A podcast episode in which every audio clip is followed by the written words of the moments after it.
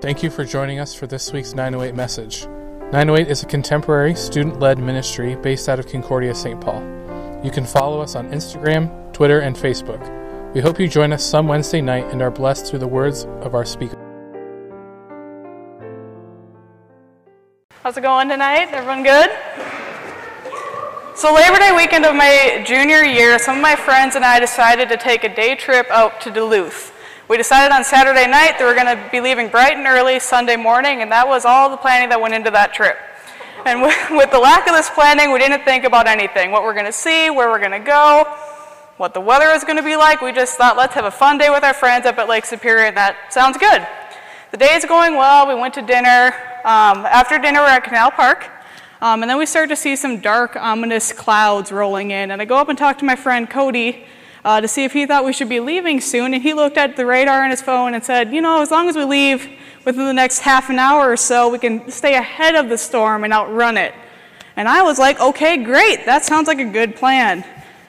Looking back on it, anytime the words outrunning a storm is in the plan, it's not a good one. So um, we do decide to leave pretty quickly on within the next five minutes. Um, but then as we're driving, it instantly becomes pitch black and there's an intense downpour.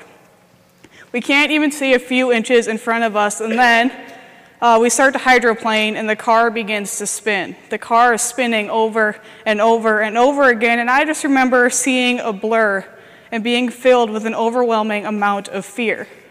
Thankfully, the car straightens out without any damage done, um, and we continue driving at a much slower pace but we also had this overwhelming sense of fear and sat silent for the rest of the time. And my guess is some of you have been in that boat. You have been there, either you're there right now you have been there in the past, that something has happened to you or someone you love that came out of nowhere, and the perfect storm hit you and you were stunned. You felt stranded and you cried out to God, God, where are you? God, you know what I'm dealing with? And maybe your storm was a tuition bill that has a deadline coming closer and closer, and you don't know when you're actually going to get the money to pay for it. Or maybe it's a strained relationship with someone in your family, and the silence has turned into this constant doubt that maybe a healthy relationship isn't actually in the cards anymore. Or maybe it's the uncertainty of what's next. You are finishing up a chapter in your life you're constantly asked multiple times a day, What's next? What are you going to do with your life? And the lack of direction is becoming more and more overwhelming. But the real question here is what's keeping you up at night? And for some of you, it's easy and it's, it's fear. It's fear of the uncertain, panic about what was or wasn't said, dread as deadlines and due dates come closer. And the reason you're feeling it is because you're not prepared for the storm in your life which makes Jesus' two most often repeated words in the New Testament seem so out of touch. 21 times in the Gospels, Jesus says in some form of this imperative, Fear not. Fear not, do not be afraid, take heart, have courage. So the two most common word command that Jesus from Jesus wasn't love God or hate evil or attend church or stop whining or love others. No, no, no. It was fear not. And to which we say, Are you kidding me, Jesus? Do you have any idea what's going on in my, in my world right now? And how many of you have ever thought that? You can be honest. Because we're not sure what the world of the first century that Jesus lived in was like, but we know our world.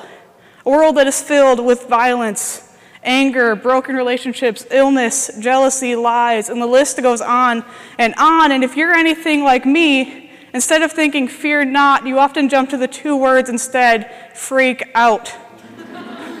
and is it possible for you and me to live a fearless life?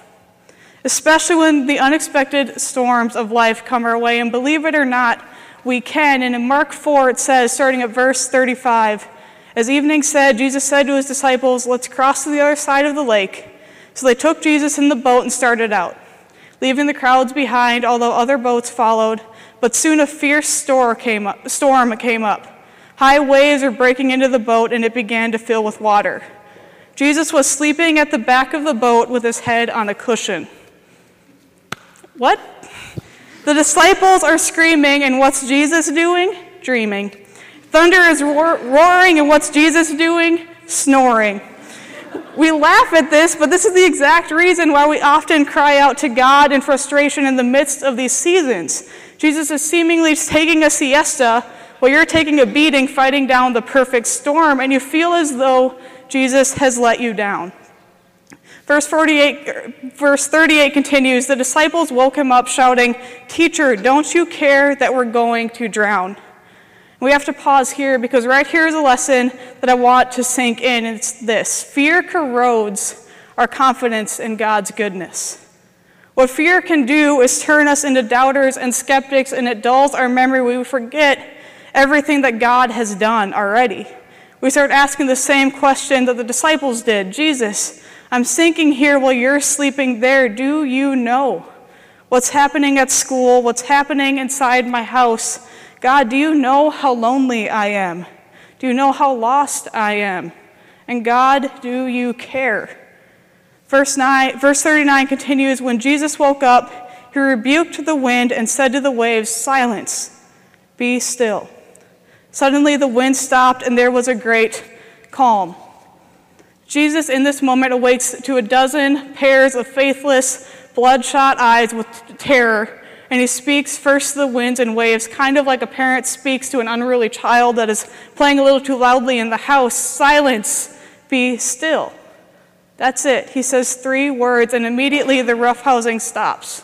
The sails fall limp, the boat ceases to rock, the storm departs without so much as a word or a whimper, and now Jesus turns and speaks to his disciples. And verse 40 continues Then he asked them, Why are you afraid?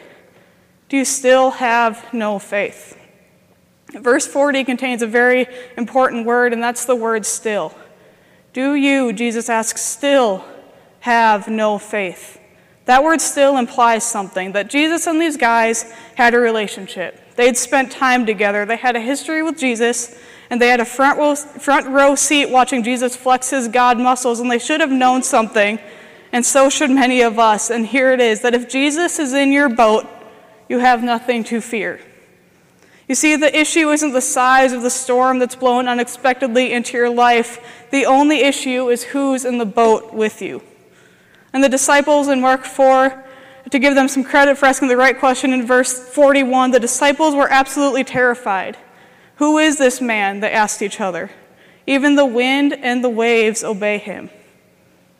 Who is this man? Who's this guy that sleeps through tsunamis and then silences them in three words? And friends, it's all about the identity of the guy in this boat and whether or not he's in there with you. So is he? Is Jesus in your boat?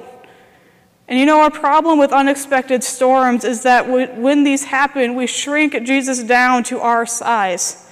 We take our eyes off the size of our Savior and focus on the size of our storm.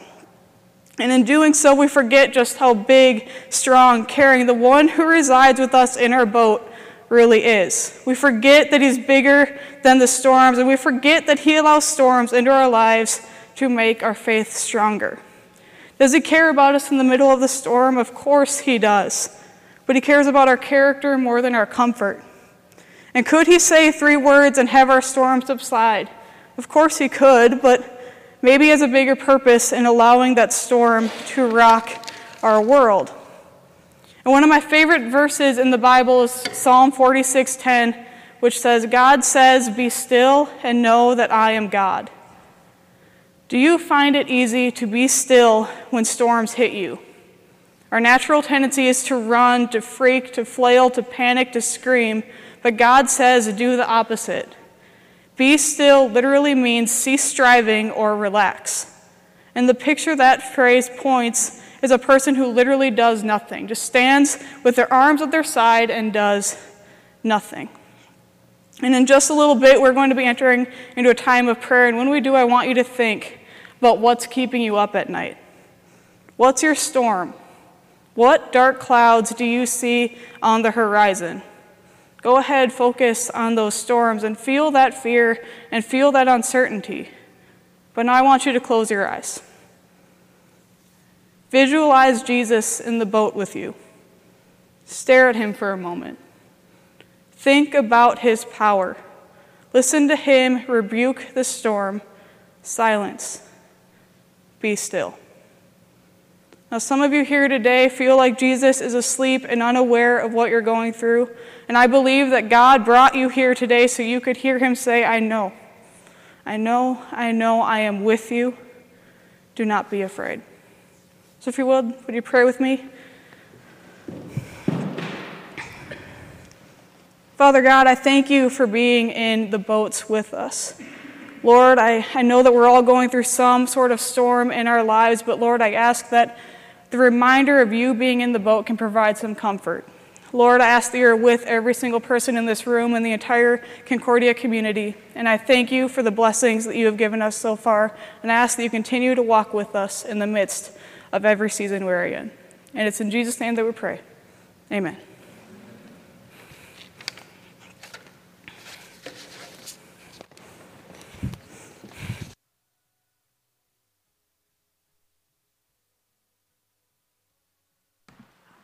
All right, thanks, Paige. Now we're going to enter into a time of prayer. Um, as many of you know, at 908 we value praying in groups. So um, if you're comfortable, get with a couple people around you and um, think about those storms. This time is yours. And God is able to make all grace abound to you, so that in all things, at all times, having all that you need, you will abound in every good work. Go in peace.